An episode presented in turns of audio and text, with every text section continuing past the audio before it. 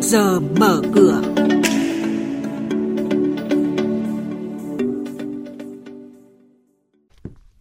Thưa quý vị và các bạn, chuyên mục trước giờ mở cửa hôm nay có những nội dung Doanh nghiệp nợ xấu có thể vay lãi suất 0% để trả lương. Trên thị trường chứng khoán, phiên giao dịch hôm qua không chinh phục được 1.400, VN Index giảm 3 điểm cuối phiên. Thị trường hàng hóa thế giới, giá lúa mì Chicago tăng trở lại, giao động khoảng 270 đô la Mỹ một tấn. Sau đây là nội dung chi tiết. Thưa quý vị và các bạn, doanh nghiệp nợ xấu có thể vay lãi suất 0% để trả lương. Đây là điểm đáng chú ý trong nghị quyết 126 mới được chính phủ ban hành. Cụ thể, người sử dụng lao động được vay vốn tại ngân hàng chính sách xã hội với lãi suất 0% và không phải thực hiện biện pháp bảo đảm tiền vay để trả lương ngừng việc đối với người lao động đang tham gia bảo hiểm xã hội bắt buộc phải ngừng việc từ 15 ngày liên tục trở lên mức cho vay tối đa bằng mức lương tối thiểu vùng đối với số người lao động theo thời gian trả lương ngừng việc thực tế tối đa 3 tháng, thời hạn vay vốn dưới 12 tháng. Ngân hàng Nhà nước vừa công bố kết quả của cuộc điều tra xu hướng kinh doanh của các tổ chức tín dụng. Trong quý 3 vừa qua, các tổ chức tín dụng đã thực hiện giảm mạnh giá bình quân sản phẩm dịch vụ, lãi suất biên và phí dịch vụ xuống mức thấp nhất kể từ quý 1 năm 2014, thời điểm Ngân hàng Nhà nước bắt đầu tiến hành điều tra xu hướng kinh doanh định kỳ quý đến nay. Xu hướng này tiếp tục được dự kiến cho quý 4 năm 2021 và cả năm 2021, trong đó giảm lãi suất biên nhiều hơn giảm phí dịch vụ. Tổng công ty đầu tư và kinh doanh vốn nhà nước SCAC đang hoàn tất các bước cuối cùng trong công tác định giá doanh nghiệp.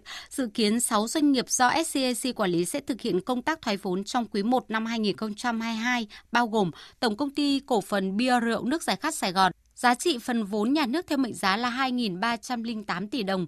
Công ty cổ phần FPT giá trị phần vốn nhà nước theo mệnh giá là 460,1 tỷ đồng. BMI giá trị phần vốn nhà nước theo mệnh giá là 463,1 tỷ đồng.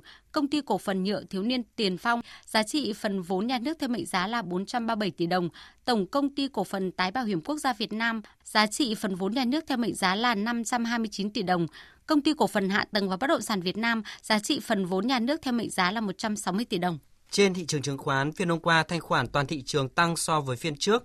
Giá trị giao dịch ba sàn đạt 26.000 tỷ đồng. Áp lực bán tăng mạnh khi VN Index vượt qua 1.400 điểm. Lực cầu đã không đủ sức hấp thu lực bán chốt lãi nên thị trường chứng khoán đã phải đi lùi. VN Index quay đầu giảm 3 điểm và chốt phiên giao dịch ở mức 1.392 điểm. VN30 Index lùi về 1.505,55 điểm.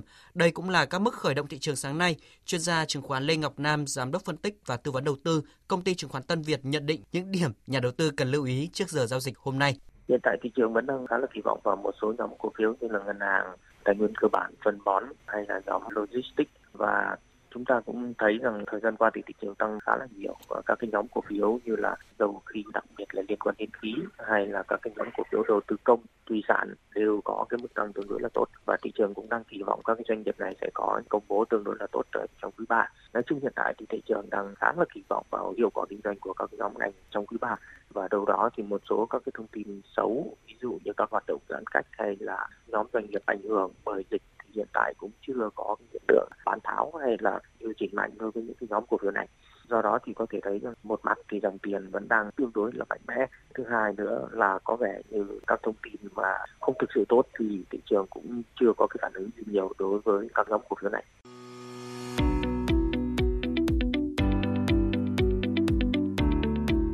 Quý vị và các bạn đang nghe chuyên mục Trước giờ mở cửa, phát sóng trên kênh Thời sự VV1 từ thứ 2 đến thứ 6 hàng tuần thông tin kinh tế vĩ mô, diễn biến thị trường chứng khoán, hoạt động doanh nghiệp chứng khoán. Trao đổi nhận định của các chuyên gia với góc nhìn chuyên sâu, cơ hội đầu tư trên thị trường chứng khoán được cập nhật nhanh trong trước giờ mở cửa. Tiếp sau đây là thông tin từ Sở Giao dịch Hàng hóa Việt Nam giao dịch liên thông với thị trường thế giới. Thưa quý vị và các bạn, Giá lúa mì Chicago tăng trở lại trong phiên hôm qua, giao động khoảng 270 đô la một tấn. Chỉ số MXV Index nông sản tăng lên 1.510 điểm. Về cơ bản, nguồn cung lúa mì bị thắt chặt không chỉ ở Mỹ mà còn ở các nước sản xuất chính. Các thông tin này đã quá rõ ràng kể từ sau báo cáo tồn kho hàng quý. Thông tin này một lần nữa được củng cố trong báo cáo cung cầu mới đây. Nhưng điều mà nhà đầu tư cần quan tâm là giá lúa mì hiện tại lại giảm mạnh về mức thấp hơn cả thời điểm phát hành cả hai báo cáo. Thậm chí so với hai mặt hàng còn lại là ngô và đậu tương đang có nguồn cung nới lỏng hơn và tác động tiêu cực rõ ràng hơn.